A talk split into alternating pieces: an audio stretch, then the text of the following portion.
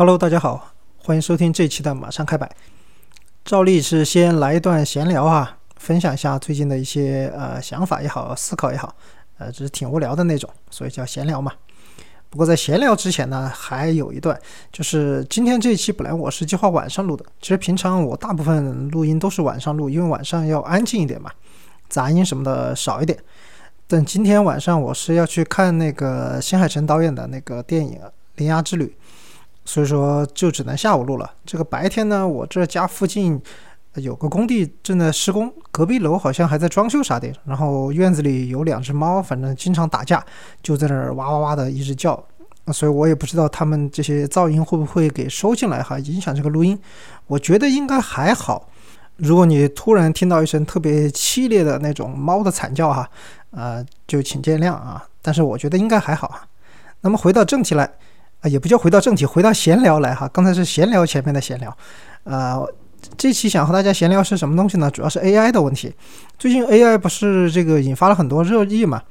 呃，包括像什么 ChatGPT 它文字的，还有那个基于图像的那个 Midjourney，还有我们国家百度的开发的那个叫什么文心一言是吧？都激起了非常多的讨论。嗯，他做的好不好，你另当别论哈，咱们暂且不谈。那你说那个百度那个吧，你就说他有没有激发很多讨论吧？那肯定有，对吧？呃，我和一个同学，就几个同学朋友都在聊这个，就是大家日常工作中对 AI 的应用有没有影响到自己？就是很多网上都在说会把自己取代了什么的。我就问他，我那朋友他是做职业翻译的嘛？呃，他们其实以前做那个翻译用机器翻译的话，就 AI 翻译。也是用到了很多类似的工具，只是他在三点五的那个时候版本哈，他就觉得，嗯，也没有网上说的那么神。他觉得这个东西反正要取代他们这种呃职业人士的话，还是需要很长时间的。但是那个四出来以后呢，他就崩溃了。他说怎么进展这么快？就三三点五四就肉眼可见的，不对，应该是肉眼都看不见的那种进步啊，太夸张了，就一眼望不到头。他就觉得自己的很多工作都不是说。自己就一定做不来了，而是说 AI 的话效率太高了。以前可能百分之十的那个工作交给一个一个人，然后你要请十个人的话，现在就是可以一个 AI 做百分之八十的工作，那就可以砍掉八个人了，剩下两个人做的也是那种，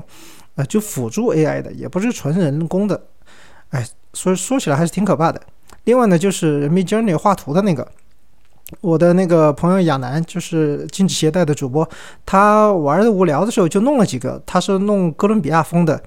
这个插画，就叫那个 Midjourney 做嘛，弄出来还真的很有那个味道。我说如果国内要出什么《百年孤独》啊、马尔克斯的那些书的封面，就拿这个当插画，就完完全全可以，就不用设计师了嘛。呃，我把他做的那几个 Midjourney 的图放在 Show Notes 里，大家可以看一看，确实非常有哥伦比亚的味道。我的另一个同学，他是做呃项目管理的嘛，他们经常在海外做项目，需要呃做一些周报呀，或者整理一些资料之类的。他现在就用那个 GPT 来帮他做，呃，整理资料，做一些会议纪要，整理一些文档，特别方便，效率特别高。以前他就是给他一天的时间做完嘛，现在就磨磨蹭蹭，也就一个小时也就能完工了。然后他就摸鱼嘛，摸顺便就摸一天的鱼，第二天再交上去。呃，那老板老板还觉得，哎，这个进度挺快的。所以你说它有没有替代人呢？就是我身边的人来说，还没有完全替代啊，但是确实大大加快了他们的呃工作速度吧，提高了他们的工作效率。主要就是因为呃，你必须得在这一行里，你已经很熟练了，你再来用这个工具的话，是事半功倍的。比如说，你是一个插画师，你本来就会画画，然后你又能掌握那个 prompt，就是那个提示词，然后你才能做到更好。你像我这种又不会画画的，我去那瞎操作一顿，弄出来根本不是我脑脑海里想的那些东西。所以 那个 AI 也不是完全的能替代很多工作，但是我觉得一些基础的文字工作是可以了。我那天和另外一个朋友在在想这个问题，能不能用 AI 来写网文啊？就是起点也好，很多网站上也好，那些网文其实很多网文都是文笔也不咋地，然后结构也就那样，就是那种所谓的小白文，就是让你看的爽就行了，也没有你不要带着脑脑子看，就抛开脑子不谈，就其他还挺好看的，就那种。我那天就看到一篇文章，就一一个网文，他前面讲什么呢？他讲那个主角是一个呃一个什么将军的儿子，就他爸爸是拥军什么多少万的那个一方诸侯那种将军。呃，皇帝呢就很忌惮他家，然后就这么多年了都不准他们一家踏进京城，所以他们家就只能在什么北部还是哪里，反正就是边疆嘛，你可以理解为什么北京之王那种感觉的。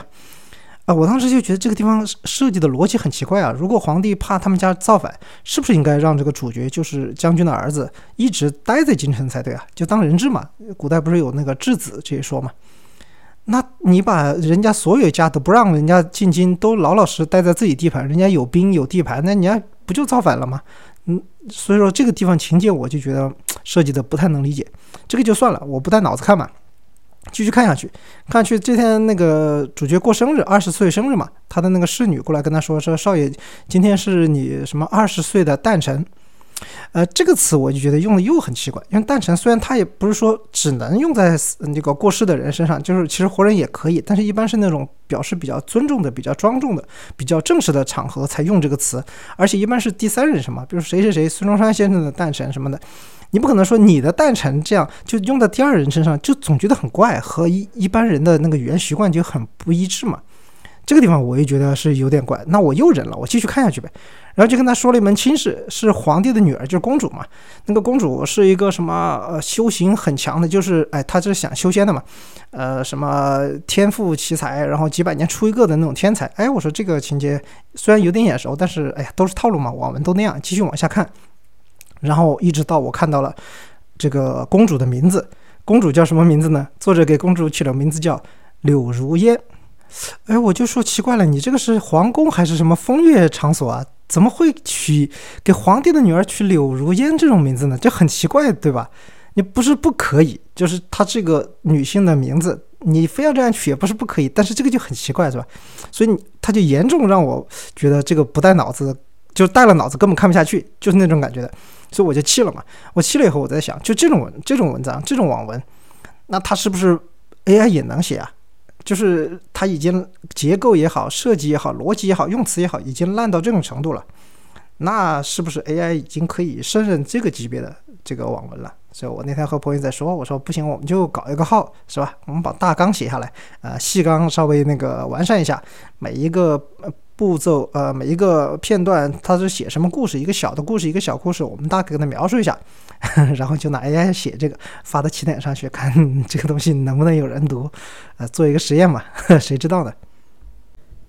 好了，正式进入今天的正题哈，就是来聊一聊最近特别热的，也是很多人讨论的这个话题，就是去泰国旅游啊啊，很多网友在说什么去了就什么一去不回啊，什么被嘎腰子啊那种感觉的哈，这种事情讨论很多，还有很多网红、营销号也都在渲染炒作这个事情。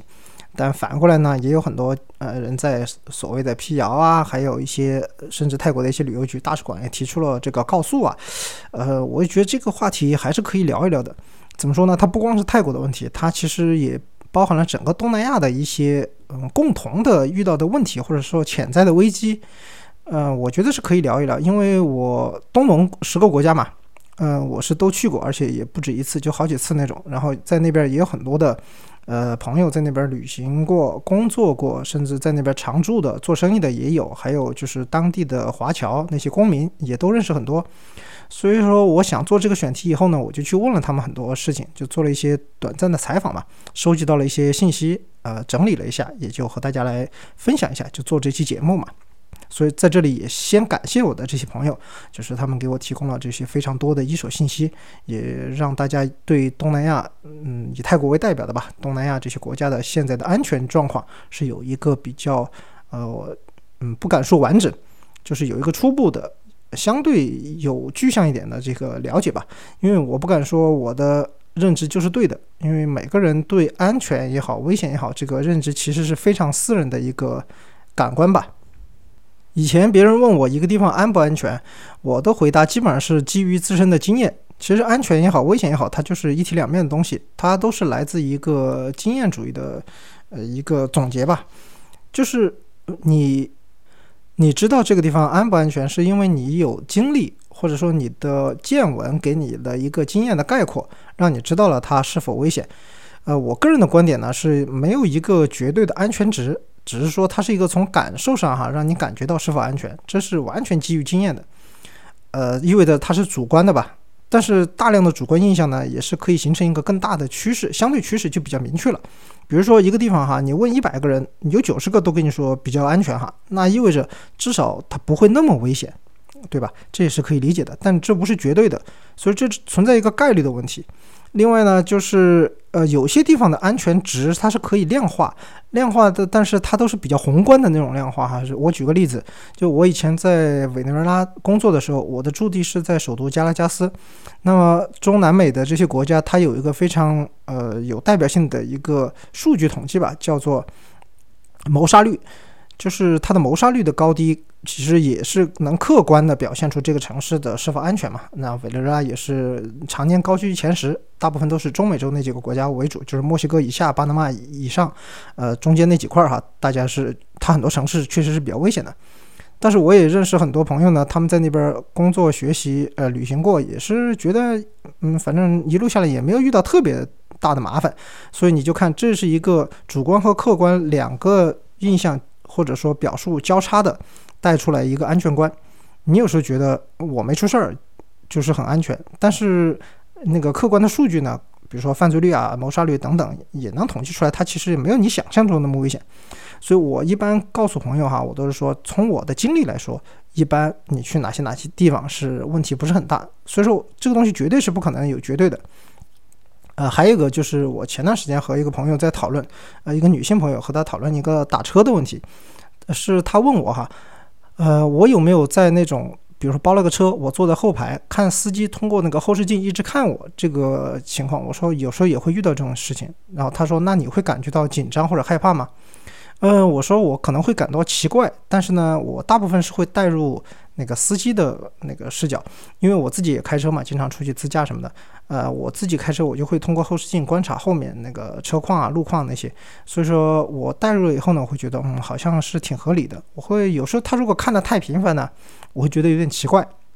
他说那如果他绕远路或者跟你手机上导航的那个地图不一样的话，你会不会紧张或者害怕？我说也遇到过，大部分情况是紧张，我会想这是怎么回事儿，而不是说直接就害怕。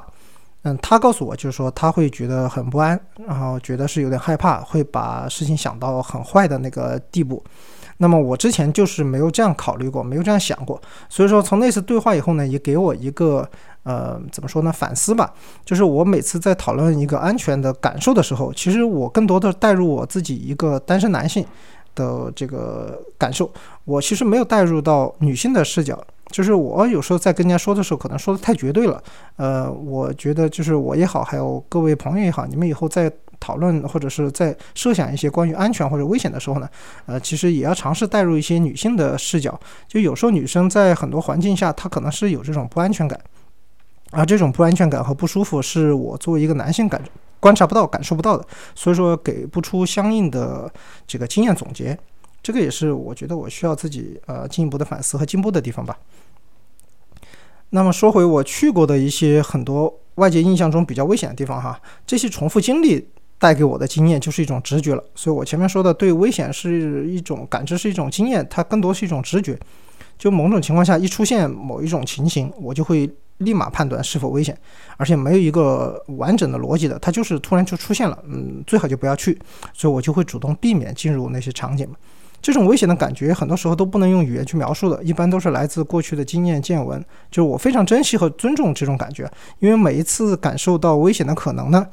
都说明这个地方曾经真的有人是付出了生命的代价。我们必须要尊重生命，不管是自己的还是别人的。呃，这个都是必须要尊重。如果是给你了危险的信号，就说明以前真的是有人付出了代价。呃，我觉得还是要感恩吧，不叫感恩，就是呃抱有感激的心态吧。呃，我不提倡那种就是故意往危险的地方跑，就刷什么成就感啊、博眼球啊那种，我觉得就是对生命的一种不尊重。因为很多人都已经在这里付出过生命的代价了。呃，也有人说就是对自己负责就行了，其实也不是，因为如果你出了事的话，可能还会有其他人因为你这个事情付出其他的代价，因为可能有搜救人员啊，他不得不出勤嘛，对吧？地方的治安官也可能会被问责，呃，等等，很多呃类似的被牵连的事情都会很后都会发生的，因为人不是孤立的嘛，所以我觉得既应该尊重自己，应该尊重他人，这是我对呃安全观的一个基本的描述吧，一个看法。前面讲了一些比较抽象的观念的问题哈，下面就进入呃比较实在的，我们具体就是以泰国为例来讲一下它的具体的安全情况吧。呃，我们必须认识到的一点是什么呢？就是如今，也就是二零二三年的现在啊，泰国已经不是二零一九年的时候的泰国了。呃，其实很多国家都一样的，不仅是泰国，但是这个对比是特别的明显，因为过去也发生太多事情，不仅是疫情的原因，也有其他的，比如说泰国它的呃一些新兴的产业也诞生了，呃，比如说它的那个叶子也合法化了，对吧？这个也会增加犯罪率的。那么还有一个问题就是，它政府的结构也会产生了新的变化，呃，比如说五月份会出现的这个大选，也是无疑会造成社会的一些紧张情绪啊。那么很多人可能，呃，在以前比较警醒的时候呢，现在他的情绪是紧绷的，因为会有预备着未来会出现的有可能的骚乱哈。因为这个不是不可能，现在有很多分析人士都会觉得五月份是说不定会乱一场。呃，它还有一个问题呢是什么呢？就治安比以前坏了，是因为泰国它的军警，特别是警察，他的待遇现在是越来越低，非常低，那就搞得很多警察呀、公务人员他是铤而走险，他就做一些违法、带头违法的事情。比如前段时间那个新闻很出名的，就是他不是绑架了一个中国的商人是吧？那个就是警察去绑的嘛，那个。就非常典型了，就像类似的那个事情，只是报特别大，但是类似的事情不是一起两起。因为我问了泰国那边的华侨，他们跟我说，啊，这个事情类似的事情就不是说只是报纸上报出来这么少，他但是很多时候可能金额没有那么多，大部分就是那种你知道人也不会出事儿，他们就是求财，大部分是这样的。呃，求财的这个呢，泰国的警察腐败还是比较明显的。呃，大家之前还没有印象。有一个事情什么呢？就是刚开放中国游客刚开放的时候去泰国，很多人不是在说泰国那边警察服务特别好嘛？就呼吁不要去什么日本、韩国，对我们中国游客挂牌子什么的不好。你看人家泰国警察多好，呃，还帮我接送到那个通关，还给我用警车开道送到城里去，反正就干这种事情嘛。当时是对泰国警察是有一个比较正面的宣传，但其实他们也未必需呃需要或者喜欢这样的宣传，因为在那边做旅游的朋友是这样跟我说的哈，就是这个行为叫什么叫买官，就很多旅行社或者是一些呃地接机构会跟泰国的警察也好啊，海关警察还有那个就普通的警察都有这种业务往来，就是给钱给他，他就负责把你带到。入关，然后呃，相当于还有些态度特别好，帮你填表。你一个落地签不是要填表吗？他帮你填，然后他帮你带过去，人家看都不看，只要是警察带过来的，直接盖章就走人。进去以后呢，如果你需要，呃，还给你给你送到城里，然后都是用警车嘛，因为他就是警察嘛，肯定拿警车给你送。呃，这个东西呢，就是收费的嘛，他就是做做成一个产业，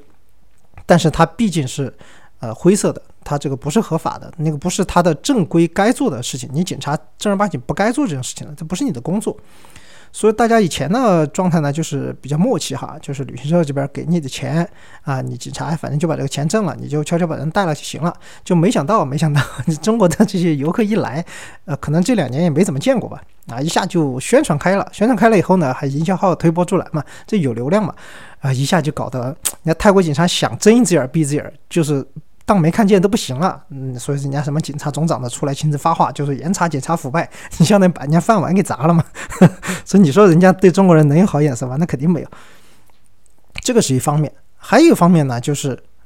确实说的这些电诈也好啊，还有一些人口贩卖也好，泰国是一个重要的中转地。就是我们首先要明确一点，就是在东南亚这些国家里，著名的那些电信诈骗也好，还有其他的一些犯罪也好，人口犯罪也好，它主要还是集集中在哪些地方呢？啊，还是在缅甸、柬埔寨、菲律宾，啊，而不是泰国。泰国只是一个非常方便的中转站，因为曼谷是一个整个东南亚的一个交通中心、交通枢纽一样。啊，说东南亚可能稍微夸张一点，就是至少在中南半岛上吧，它是一个完全的枢纽，而且不光是指整个亚洲范围，它是辐射到嗯整个欧美的。以前美国的时候啊，像冷战啊那些时候，在在曼谷都有很多的什么情报机构啊，那些都是设在泰国的。现在各个国家也在泰国有很大的这个情报中心也好，情报站，他们都是在曼谷设在这地方。所以说它你龙蛇混杂嘛，你很多地方呃，我们不可能直接从。缅甸啊，什么柬埔寨那些捞人，而不是去搞人。现在大家都是先把你骗到泰国来，再弄到其他地方去。那那些人是不是泰国人呢？不好说啊，只能说不好说。我问了一个在清迈的华侨，那个华侨呃大叔跟我说是现在一个什么情况呢？因为这些非法分子哈，在缅甸、柬埔寨这些非法分子，他们的名声已经臭了。就现在跟你说让你去缅甸、柬埔寨，现在大家已经很有警觉性了。但是去泰国，大部分人还是没有太多警觉的。而且泰国在国内的形象，因为它是比较好嘛，呃，但是它是针对两帮人。那个大叔也跟我说了。呃，一般这种行骗哈，或者是搞这种犯罪为目的的或者为手段的这些团伙，他们瞄上的一般不是旅行者，因为旅行者太随机了，嗯，他是不可控的。我也不知道你是哪一天才来曼那个来曼谷来泰国旅游，对吧？然后你来几个我也不知道，那这个就是守株待兔嘛，你变成是成本是很高的了。他们是直接是从国内。就是骗人来，就是通过各种招聘啊，那什么的，然后把你弄到泰国来，然后这个泰国的这边人，呃，就给一网打尽，给你弄到什么柬埔寨啊、缅甸去，这些通过陆路也好，其他方式都很方便了。那么他如果是针对旅行者的话，大部分是哪一种呢？他不是那种人身犯罪，就是给你绑走那种，大部分就是当地可能给你来点勒索呀，或者这样的，就是你在当地能花钱就能摆脱这个的。呃，这种是存在的，而且数量是比以前多很多，因为他们常住在那边的人就会知道，因为很多时候，呃，一个旅行者他钱丢了什么的，他可能只能找一些华人商会啊，或者是中餐馆啊那些，因为都是当地的华人嘛，看能不能呃借点钱啊或者什么的，就他们反映，最近几个月这种情况是挺多的了，就是比以前是要多很多。当然，他也说，这个跟以前比，主要是因为前几年是疫情嘛。都没有什么，他们也习惯了，就国内来的人很少这种。那突然来了这么多一波，这个数量，呃，是一个井喷。那这个曲线慢慢放缓也是需要时间的，所以他也说不好这个到底是会长期这种存在呢，还是说只是短期的这个井喷。而且现在在中文互联网上有一个，他们也不知道是真是假的一个情况了，就是我发给当地人那些新闻，他们也看不懂。就是中国的营销号这边现在说的东西很夸张，就有些是一眼假。就是什么男模俱乐部绑人呐，还有一些就是所谓的嘎腰子那些东西，呃，有些他们编的特别很假，但是有些就是他们说的半真半假的，就是你看那篇呃描述也好，文章也好，或者视频也好，你知道那个人他可能是去过泰国的，就那边东西他也知道的，但他在一些关键地方就处理的很模糊，就靠自己的想象。那真正在那边生活很久的那些朋友呢，他们一看就知道这个是编的，因为就有些细节是对不上的嘛。那为什么会出现这么多？我呃，我个人的想法还是觉得这个东西是有流量是存在的。那些营销号也好，那些网红也好，这个东西它是容易带来流量嘛，它也是可以直接转化成经济效益的。至于后面是不是会呃都是同一个 MCN 或者是好几个 MCN 这种矩阵在操作这些炒作呢？这个就不太清楚了。呃，但是我必须要说的是，他们我说他们在炒作，不是说完全没有这些事情。啊，有些事情是真的有，但是不是说他们说的那么夸张？就是像我前面说的，你可能会，你作为一个旅行者去泰国，你可能会遇到一些，呃，比如说抢劫的、抢你包的，呃，那这这个在越南那些可能会特别多了。这个呃，摩托车那飞车党的，有可能会遇到一些勒索的，因为还是我前面说的，就是因为叶子销售合法这个事情嘛，搞得，呃，怎么说呢？很多就急需现钱的，嗯，他需要搞快钱的这种东西，他就出来搞抢劫了。他不像以前，就是还是做点小生意，他那哪有抢得快嘛？而且怎么说呢？现在中国游客出去的哈，呃，毕竟还有很多航班是没恢复的，就是国际航班、跨洲那种航班。那么能出国的，很多时候呢，相对来说还是比较有钱的一些中国人，不是说那种大富大贵吧，但至少是不可能是什么穷人，因为现在国内出去机票也不便宜的，而且很多地方旅游景点它也涨价了。你看曼谷之前不是说了嘛，房价什么的都涨得很高了。那你还能出国去消费的呢？你在别人眼中一看就是肥羊，就是你懂我的意思吧？就是你现在能出现在那个地方，呃，曼谷人的那些犯罪分子一看就知道你肯定是有点经济条件的，不可能是背个包出来穷游的。穷游的肯定也有，但是比例太少了，对吧？这可以理解。但你非要说泰国真有那么多瞄着中国游客过来的，然后就来一个嘎一个，来一个嘎一双那种，来两个嘎一双哈，这个就感觉好像泰国的这个国民菜好像都不不是冬阴功了啊，是火爆腰花了是吧？哪有那么多割腰子的呀？就这个东西，我理解它可能只是一个一个说法，就是把嘎腰子这个事情呢，当做一个就是比较危险的一个事情的呃代表吧。呃，很多年前，大家可能在各个网络呀、QQ 群啊，还有一些论坛上，可能都看过一些呃比较奇幻的、比较惊悚的都市传说吧。什么？我举两个最经典的哈，一个呃小两口结婚度蜜月，跑到泰国去度蜜月嘛，然后曼谷逛商场，然后老婆去那个更衣室里换衣服，然后等了很久，呃，老公都没见人出来，然后进去一看，更衣室也没有人。呃，结果其实是后面有个后门就被撸走了嘛，啊，老公就在那里一直找找找了很久都没有找到老婆，然后就很绝望嘛，然后有一天就准备去买醉，就去那个夜店去喝酒买醉，结果没发现有那种变态秀，啊，就找一些什么侏儒啊、什么女的啊那些性奴啊来做一些表演，结果一看他老婆什么手脚都被砍断了，就在上面做那个表演，然后老公就绝望的崩溃了啊，这么一个故事哈，很多年前大家应该都在各个平台可能都有耳有所耳闻哈，还有一个呢就是。呃，也是他他去泰国嘛，啊，当然这个不仅是泰国了，美国啊，我什么澳大利亚很多地方我都听过不同的版本，啊，泰国也有的。就去一个男的去酒吧喝酒，然后遇到个女士，就是勾搭上了，然后就一起回去开房，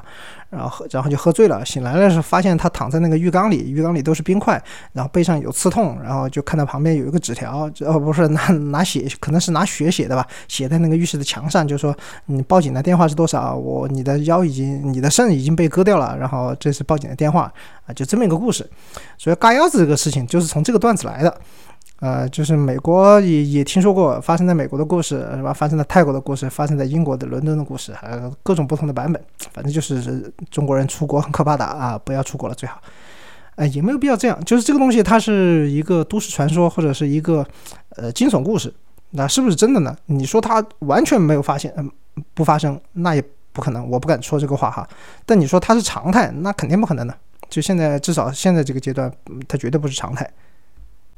你像大家去泰国旅游，可能就是短期的嘛，长也就你像一个月算长了吧。呃，我推荐大家去听一下，就是李亚男的播客《禁止携带》上上上期吧，有一期反正讲曼谷日记，他年前录的一期。呃，那个我觉得大家可以去听一下，他非常真诚的、非常真实的叙述了他在曼谷租房住了一个月的这么一些故事。呃，大家可以从里面感受到一些生活气息，就是这是一个普通游客在曼谷发生的一些事情，或者是经历的一些事情吧。呃，有些很无聊，有些也有点意思，但是他非常真实，他非常真诚的和大家分享了。我推荐大家去听一下，我把这个这期节目也是放在 show notes 里，大家可以去呃呃点击。那么像这样的。李亚男这样的曼谷生活，其实相对来说才是常态。你说会不会有一些危险发生在他看不见的地方？那肯定有。就是我们说，中国有句古话叫做“习习物者为俊杰”，啊，不对不对，串了哈。中国有句古话叫“君子不立危墙之下”。啊，就是很多地方你一看什么小巷灯也没开呢，你就不要去嘛，对吧？这个东西放在哪儿都一样的，不仅是泰国，不仅是曼谷，你放在全世界，大家都知道都应该这样。你非要说那些小巷里啊，那很危险，有人抢钱，那就你把它呃扩散到整个曼谷都是这样，那也我觉得也大可不必啊。这个东西都是一个个人的经验啊，有些地方你就不要去。但是我前面说这么多呢，并不是说泰国就完全没有问题，曼谷就完全是安全的，呃，这个东西。他你也没有必要非要去一趟去证明。就我看网上有些人在争论哈，好像这个争论的有点偏了啊，他们的逻辑有点问题。一些人说是泰国特别危险，去了肯定回不来了；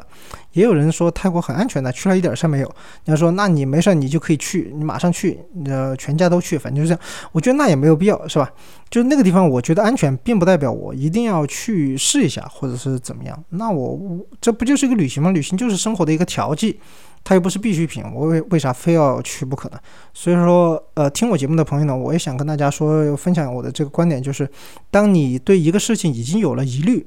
那就不要去做，因为你觉得泰国可能会有危险哈，那干脆就不要去了。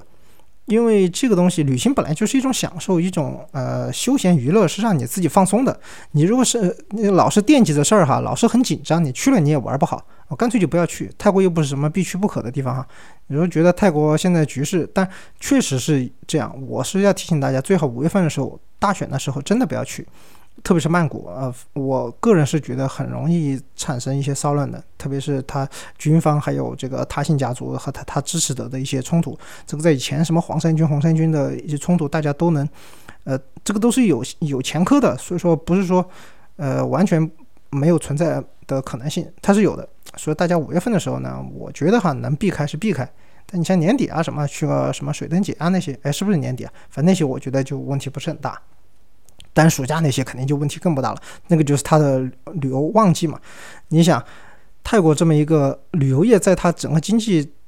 占比接近百分之二十五啊，超过百分之二十，接近百分之二十五的这么一个国家，它如果是让这些东西把这个旅游的名声给坏了，那它这个国家经济支柱就垮下去了嘛。所以你也可以看到，很多网红后面为什么不发声了呢？他也不是说。就是他真的去消失了，或者说他不不出声了，他很多就是被发那些律师函也好，很多给提告、给警警告了嘛。你像泰国旅游局也好，大使馆也好，他们就是起诉微博嘛，就是叫给出那些网红的，就是 KOL 的个人信息。他们要去起诉嘛？你这个相当于是损害名誉嘛？就泰国他真干这个事情，就他真敢告，因为你就相当于是把人家的旅游的招牌给打烂了嘛。你断人钱财如同杀人父母嘛，这肯定不行。所以很多网红后来受到警告了，就怂 就怂了，那不说话了，这也是有的。但是你如果是看到那个阵仗，你有点嘀咕，你说哎，是不是真的有啊？那我建议就是干脆就不要去，是吧？这个就是我个人的这么一个观点。泰国现在这些。网上的风评也好，这些疯传也好，哈，它对泰国旅游到底有多大的影响呢？就可能很多人觉得，是不是大家都在这么说，是不是就不去了？呃，从数据上来说，其实并不是这样。我问了携程，还有一些其他的 OTA 的朋友，他们也说，哈，呃，其实到目前为止，没有一个非常明显的退订的趋势出现。就大家之前就已经订了去泰国的一些旅游产品啊，比如说接送机啊、酒店啊、那些什么几日游啊那种的。大家没有退的，就是正常退和之前没有这些，呃，网红出来说的这些事情以前哈都是一样的，没有一个明显的增长的幅度，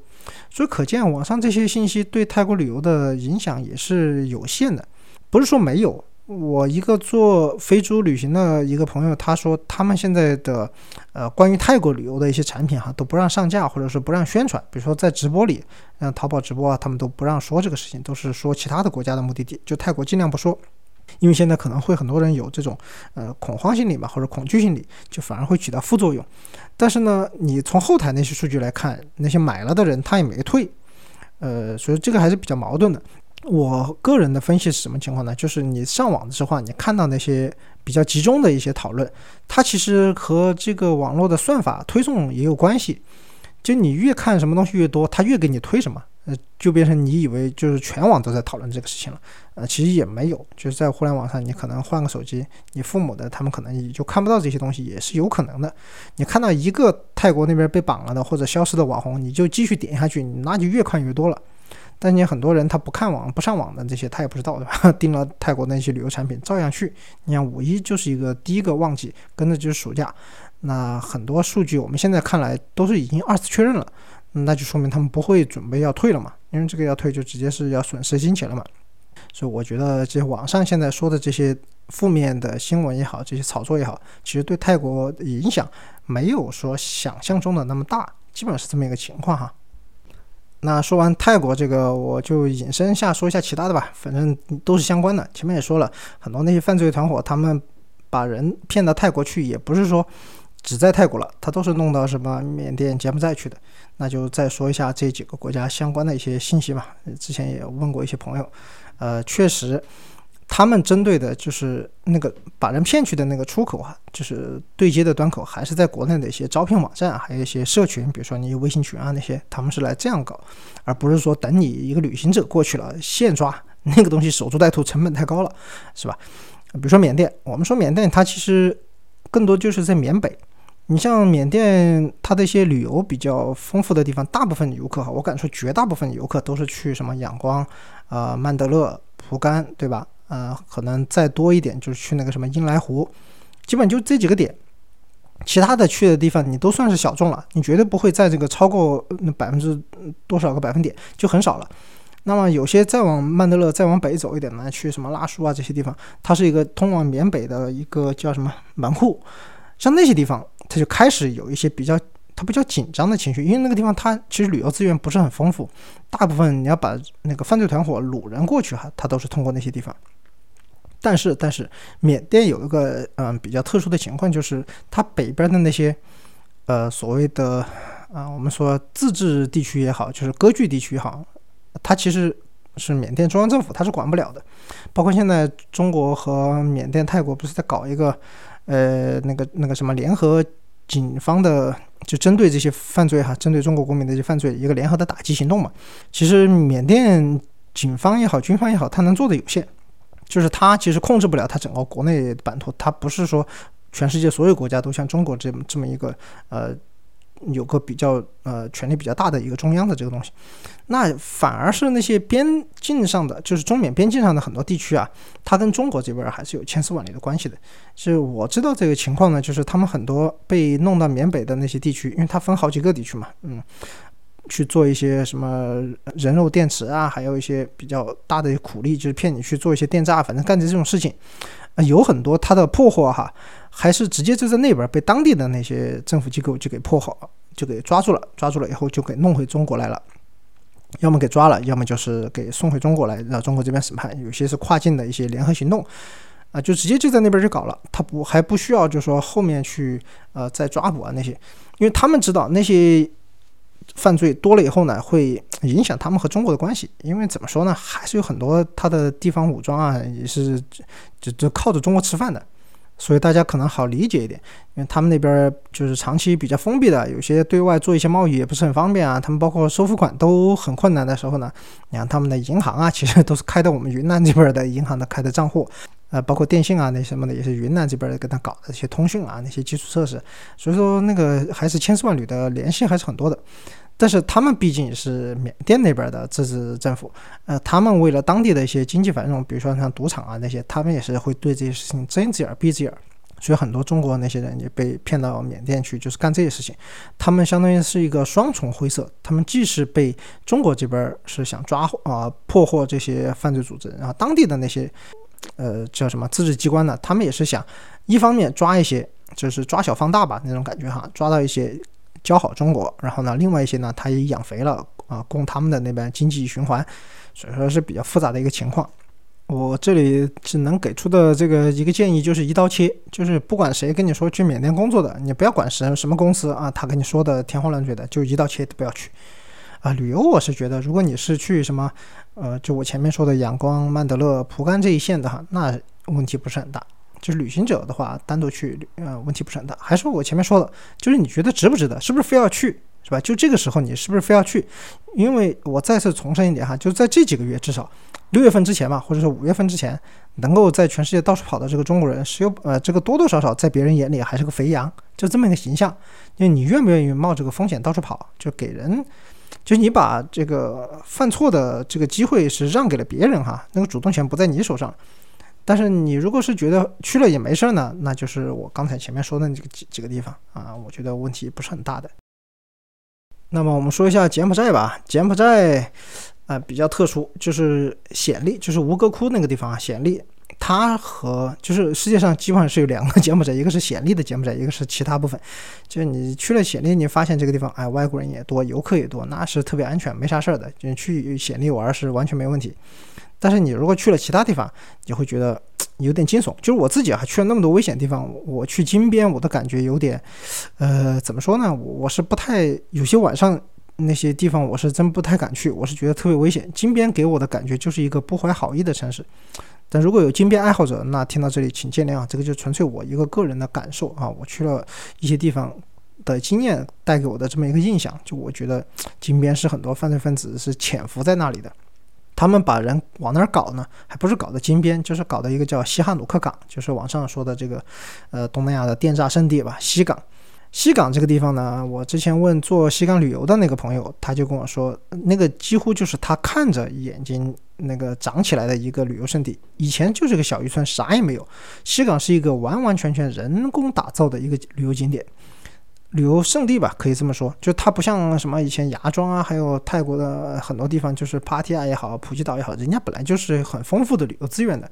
西港没有，西港完全没有，全是人去搞出来的，什么人人工填岛啊也好，呃，人造沙滩也好，那全部都是人搞出来的，没有任何的旅游项目以前。那么搞出来以后呢，呃，就让那些国内的这些低价团嘛，就去那里，然后上来就去中国人呢开的购物店嘛，就去购物，反正就是搞这个东西。那中国很多没有出过国的，他去东南亚觉得，哎，我又看到海了，也出海了，然后沙滩也玩了，买点东西也挺高兴。最早西港是这样，就还没有这么多犯罪的东西，甚至的那个时候多夸张呢？就是你在这边玩，你还能看到旁边在修，就是你去个海滩上一个游乐园那种哈，你还在那里滑滑梯呢，那旁边那个什么东西还在修，就是还在施工那种，就那么夸张，就一边在赚钱一边在修。但是后来呢，西港就是摊子铺的太大了，它资金链断了啊，它其实完全不是呃一个能够支撑作为。一个旅游胜地的一个地方，所以很多游资、国际游资就撤离了嘛。撤离以后，它资金链断了，它就没法开发下去了。你没法开发下去了，它很多设施还有前期的一些投入，它必须得收回来。那它就开始走偏门了呗，那就开始往国内往那边撸。然后什么西港之前呃炒得很热的，去西港买房，什么海景房，然后去西港旅游的，最后骗去就是在那边做电诈了嘛。就特别在在整个柬埔寨是特别有名的，呃臭名昭著的，就是这个西哈努克港。西哈努克港那些人有些跑出来了嘛？哦，对，一说前面忘了说，就是你发现没有，就是很多这些所谓的电诈圣圣地啊，还有那些犯罪温床，他们的地方都很隔绝，呃，就是与世隔绝的那些地方，它是必然的，就是让人不好跑出去嘛。你像缅北的那些地方，它就是在山里啊，你山区你能往哪儿跑？你跑出去他不怕你，你可能就饿死在外面了，你很难跑出去就是有人的地方的。那西哈努克港这个就更不说了，你也能往哪儿跑？你不去，你跑出去那边就是海嘛，那三面环海，然后这边它都重兵把守就行了。有些能跑出去的，你就一路只能跑到金边，是吧？你就你一个方向，你就跑到金边，然后你金边也有很多这种他们的团伙就在那边蹲着的。因为很多人他们就是把人先撸到金边，再往西哈努克港给弄，那你去不又自投罗网吗？所以金边那边也是很混乱。我以前在哪一个播客上啊，什么是天才捕手吗？还是天才猎手？我忘了。就他有一期讲，就有个人在金边，华人哈，在金边开旅馆的，就是解救那些呃逃出来的一些人的故事。呃，我有点忘了是哪一期，大家有兴趣可以去搜一下，叫“天才捕手计划”吧。我觉得那个播客叫，就这帮人是真坏啊！就柬埔寨啊，缅甸，你说所谓的嘎腰子那些人，就这帮人，他们真干啊！就是我说的是完全是他们，而不是说泰国。你去泰国，你可能就是被抢了钱什么的，你也真不至于被割割腰子。你去柬埔寨、去缅甸，如果是遇到这帮人，什么缅北的，还有那个西西港的这帮人，金边的这些，还真有可能就他们的那个犯罪。因为柬埔寨是呃国际知名的、臭名昭著的那个人体器官贩卖的一个一个中转的国家吧。缅甸其实也是，但是没有柬埔寨那么夸张。呃，所以说。这个嘎腰子在这个地方就不是一个只是形象的比喻了，它是真的可能会发生的事情。如果你要去柬埔寨旅游，我是推荐去暹粒吧，吴哥窟世界文化遗产吴哥窟，那是可以好好玩一下，是没问题。呃，而且吴呃暹粒也有机场嘛，你可以从暹粒飞进飞出的都没问题。呃，你就算去了金边，你最好也就直接转车走了，不要在金金边停留太多时间。呃，这个君子不立危墙之下嘛，我个人还是觉得可以绕开。所以这两个地方呢。就是缅甸和柬埔寨是这么一个情况，啊，接下来说一下菲律宾。菲律宾的情况和这两个国家，前面两个国家又有点不一样，是菲律宾是一个，它是做什么博彩啊，还有电诈这方面是比较多的，就是赌和诈这两块是它的属于是比较精品的产业嘛。这两个东西怎么起来的呢？就是它以前就有很多很多年前，菲律宾一直搞这个，但是它。不能说它完全是占据一个就是犯罪里面哈，不是说最主要的。以前最主要的还是贩毒，但是那个杜特尔特上台以后呢，就严格是严厉打击了这个贩毒这些东西。那么你像犯罪分子，他你不干这个了，他必须得去干其他的呢。你说他如果能干好了，他还能叫犯罪分子吗？那不可能嘛，对吧？那他就开始去投入其他的。所以以前本来没有那么流行的，或者是没有那么多的呃电诈也好那些，他就一下就火起来了，就相当于到了一个风口嘛。一直到现在啊，都特别火。你现在一说电诈就是菲律宾，这个火到什么程度呢？就是，哎，现在去中国去菲律宾，他不是要面签嘛？你去使馆看一下啊，你就知道是哪些人在面签了。他菲律宾大使馆还专门发了个要求哈，就说每天面签的客人哈，请大家穿的干净整齐，言行举止得当，勿随地扔垃圾，禁止吸烟，违者取消办理签证资格。你看他专门通知的话，就说明现场啊抽烟、乱丢垃圾、穿的那种二不挂五的人不是一个两个哈。你要真的没有这些人的话，他不可能专门拿出来通知的。我朋友他不是代办签证嘛，就去你说在菲律宾大使馆那边排队，都是些啥人呢？我就说了一个形象，你一听就知道了，什么戴着金项链，穿个紧身的 T 恤，夹个小皮包啊，那个 T 恤可能是什么 Boy London，那个都有可能。所以你看他们这些形象，你就知道什么人去菲律宾。就菲律宾和那些两个国家还有点不一样，他真不是掳去的，就不是说那么多人给骗到菲律宾去，主动去的就已经多的不行了，就还不是说你骗的了，就来不及骗，人家那边还要审核的，有些你都根本根本过不了，他就是让你去做那些诈骗嘛，所以情况还不不一样。中国这边一般新闻说什么去缅甸、柬埔寨是解救了那些什么，呃，那些人就是受害者哈，给他解救回国了。你像菲律宾那些都直接抓捕。人家不想回国，你不要你救啊，人家就想在那儿挣钱，就做诈骗，就安心想做诈骗的人是主动去菲律宾的，就他们那边挣快钱挣多了，他们就不想在国内就老老实实再去进进个厂啊，就是一个月挣几千块钱那种就不想干了，在那边挣美金多爽，就是这么一个想法。你像前面说为什么能骗到很多人去那个菲律宾和不是去柬埔寨和缅甸呢？也是因为，哎，这两年国内的这个就业形势，哎，算了，这是不能说的话题。啊，我我们再继续说菲律宾的事哈。菲律宾它那边电诈也好，还有博彩也好，啊，其实马来西亚也有啊，就很多人到马来西亚也是做这个，那他都主动去做的嘛。骗亲人啊，或者骗一些陌生人，他觉得这是在挣钱嘛？那也没人限制他们自由啊，这挣够了就想回去也可以，没问题啊。人家多的是有人来，也不怕没人，也不像缅甸柬埔寨还想就是绞尽脑汁去绑人来。那菲律宾不用绑，那来了就是每天多得很，我还接待不过来，是吧？不要来那么多，就是还有点这种感觉。所以菲律宾虽然它比较穷嘛，大部分人去菲律宾旅游的都是去那些什么海岛啊、潜水啊，就干这种事情比较多。你像薄荷岛啊、什么苏屋啊，很多这些地方，呃，其实你不太会接触到这些。他们大部分在这些还是在那种城市或者城市的城郊，嗯，像什么马尼拉这些是城郊，这些是比较多的。所以马尼拉的治安是比较混乱的嘛。但是他们搞这些产业的哈，就不太会主动去袭击这个旅行者。他们觉得没有必要，因为主动来投奔的已经太多了，我何必再去节外生枝呢？但是他们的其他引发的其他的犯罪还是比较多，就是一些抢劫啊，那些什么菲律马尼拉这个是一直治安不太好，这个大家应该是都知道的。所以你看，中国发布的那些，呃，最好不要去出国的，去的很多地方，特别是你们、你们的所在省，如果是那种电诈受害者大省的话，你像我们四川省就是这样。所以我有时候觉得挺麻烦啊，我去很多地方，我怕回来，我不是不敢去，我是怕回来很麻烦，那些跟你盘问半天。我一个朋友前段时间去菲律宾嘛，那回来就被盘问了半天。就是为为啥去菲律宾？反正虽然你知道它是例行盘问吧，但是也是增加了一个风险。你万一哪哪哪说不清楚是吧？我还我还见过有些回来，那个护照就被注销了，就不让你出国了，这个也有的。所以你说这个东西，哎，避免麻烦吧，能不去不去也好，并不是说你去了一定会被嘎腰子，但是你可能会事后会有很多麻烦，这是一定的。而且这几个就是搞电诈的犯罪的一些国家，他们还卷起来了，是吧？那个菲律宾还看不上柬埔寨呢，那菲律宾那个大使馆明文贴出来的就是。不受理你护照上有柬埔寨这个签证记录的出入境记录的这些申请者，就是你去了柬埔寨，你就不要来我菲律宾了。你你去柬埔寨，你能是什么好东西吗？你这些人就不要来我们菲律宾了，我们不是一个玩法。所以他俨然是觉得自己是比较高端了，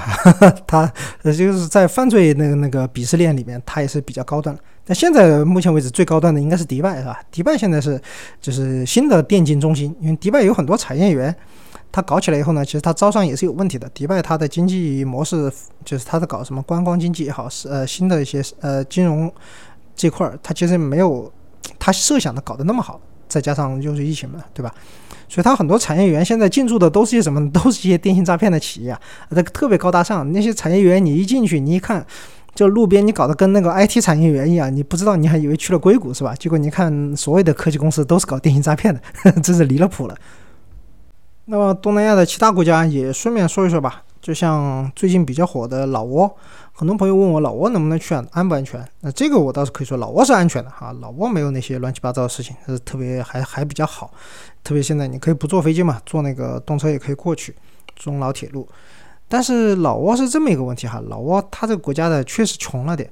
它开放到现在它没有做好那种迎接特别多旅客的这个准备。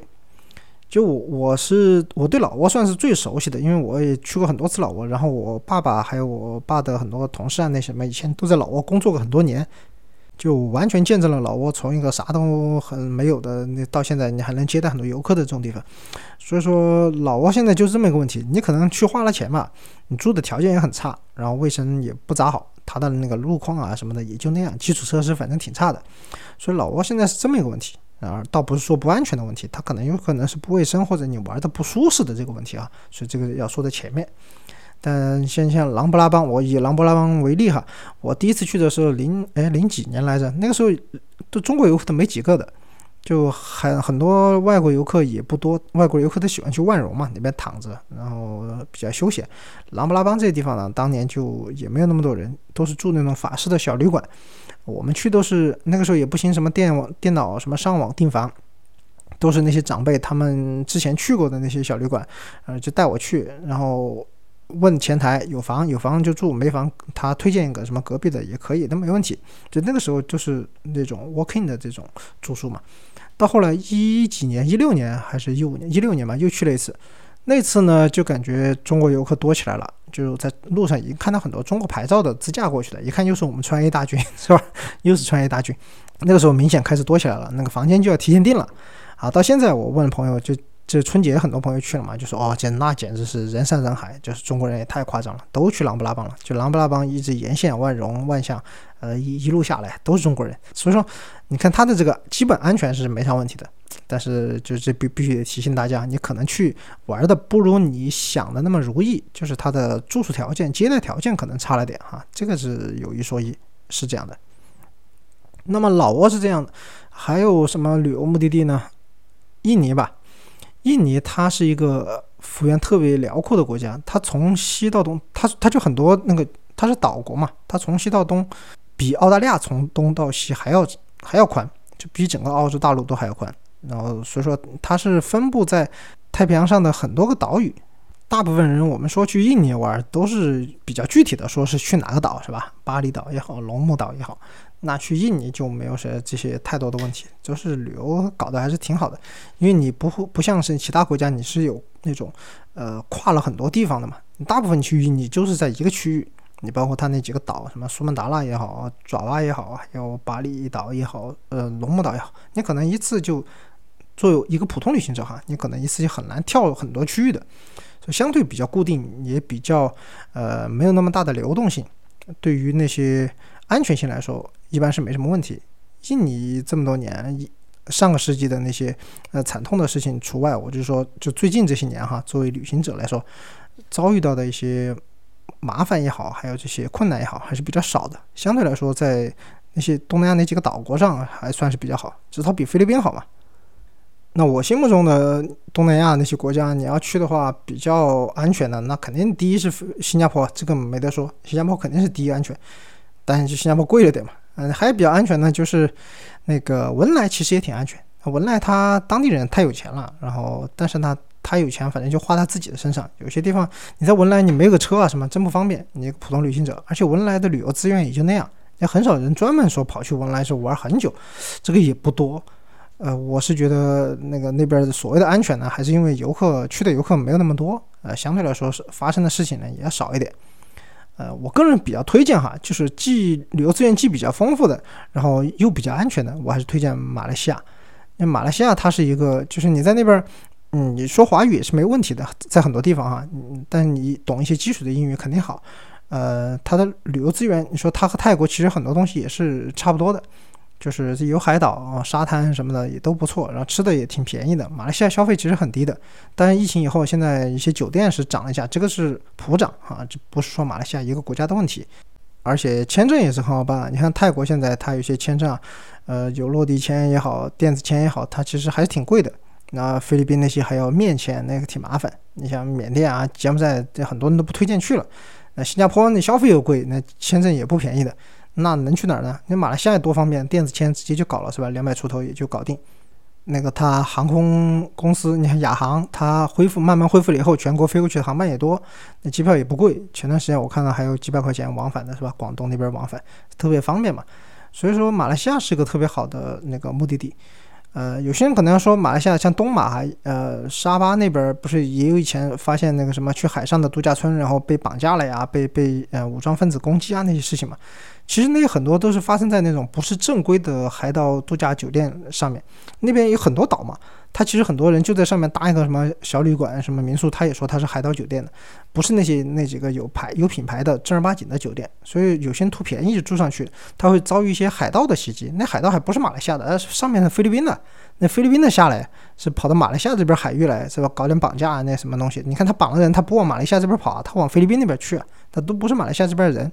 但现在不是联合打击嘛？因为他很多绑架是中国公民，所以说和马来西亚有一些联合的军，那不叫军事行动，联合的行动嘛，就在那边清那个肃清。然后马来西亚那些正规的旅馆，在酒店那些岛上，正规酒店岛上都是有一些武装的保安的，所以说去的话都还是比较安全。呃，说现在泰国这个风口浪尖嘛，你说大家如果非要去东南亚的话啊，又想去不去呃新加坡这么小的地方，那想去大一点的地方呢？我个人是推荐不去泰国，那去马来西亚吧。包括那边的接待也是特别好。你像一家人出去，你在那边用个车啥的，在马来西亚那边包车的司机都是华人司机嘛，就说中国话的，你老人家那些问路啊什么也没问题，呃，接送机也是都有。所以说，我觉得马来西亚那边旅游做的还是挺挺好的。因为我认识一个朋友在马来西亚那边做旅游的嘛，他们也是做的特别好。现在携程啊那些，你去接送机什么的都是他们在做，携程专车嘛，就他们马来西亚当地的那个呃用车公司在做的，还所以还蛮好啊。这个倒也不算帮他们打广告，就是宣传一下吧。大家如果去马来西亚旅游的话，呃，也不叫找我，你 就可以就呃发个邮件什么的，我把他们的联系方式给你们，你们自己去联联系呗。啊，差不多这一期节目也就这样哈，聊了一下怎么理解这个是不是安全和危险的问题，然后也跟大家稍微介绍一下泰国现在的情况。我是觉得是可以去是没问题，如果你作为一个旅行者，你特别喜欢东南亚这种风情，完全是可以去。只是说，嗯，你知道是会有这么一些事情，就看大家自己的选择吧。如果你有了疑虑呢，我是觉得不要给自己添堵，还不去也就罢了，是吧？国内现在也能玩，但那国国内可能也很贵就是了。呃，只是说从很多情况我们来看哈，其实现在网上这些风评也好，还有一些传的比较多的也好，其实对泰国还没有造成那么大的影响，其实也还好。前面我也说了很多数据跟大家呃分析了一下，嗯，所以大家如果喜欢泰国、喜欢东南亚，也可以去。呃，如果不想去泰国，我就推荐大家去马来西亚啊，就这么简单一个事情。呃，专门录了一期和大家唠唠嗑。这个三月底了啊，下期肯定是四月份了哈，不知道下期录什么，我现在还没想好。呃，下期再见吧。这期的末尾选了一首泰语的歌，虽然曲调很熟悉，大家肯定都听过，但是它是泰语版本的，呃，也算是一个寄语吧。希望泰国早日回到我们印象中那种阳光沙滩的这个萨瓦迪卡的这种叫什么旧日时光吧，早日回去啊！感谢大家的收听，我们下期再见。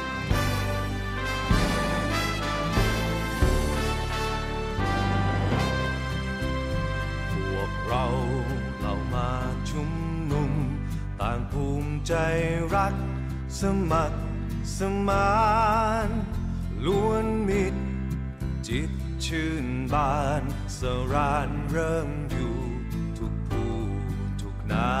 มอันความกลมเกลียวกันเป็นใจเดียว รักเสบสี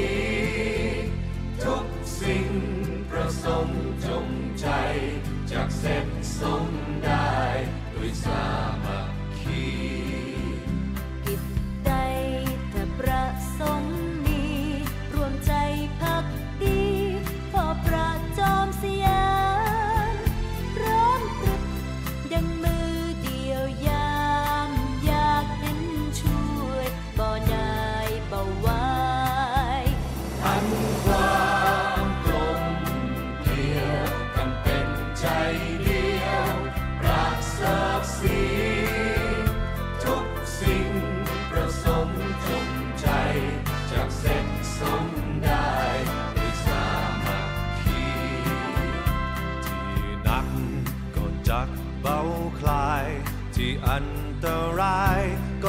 จัดขัดขวา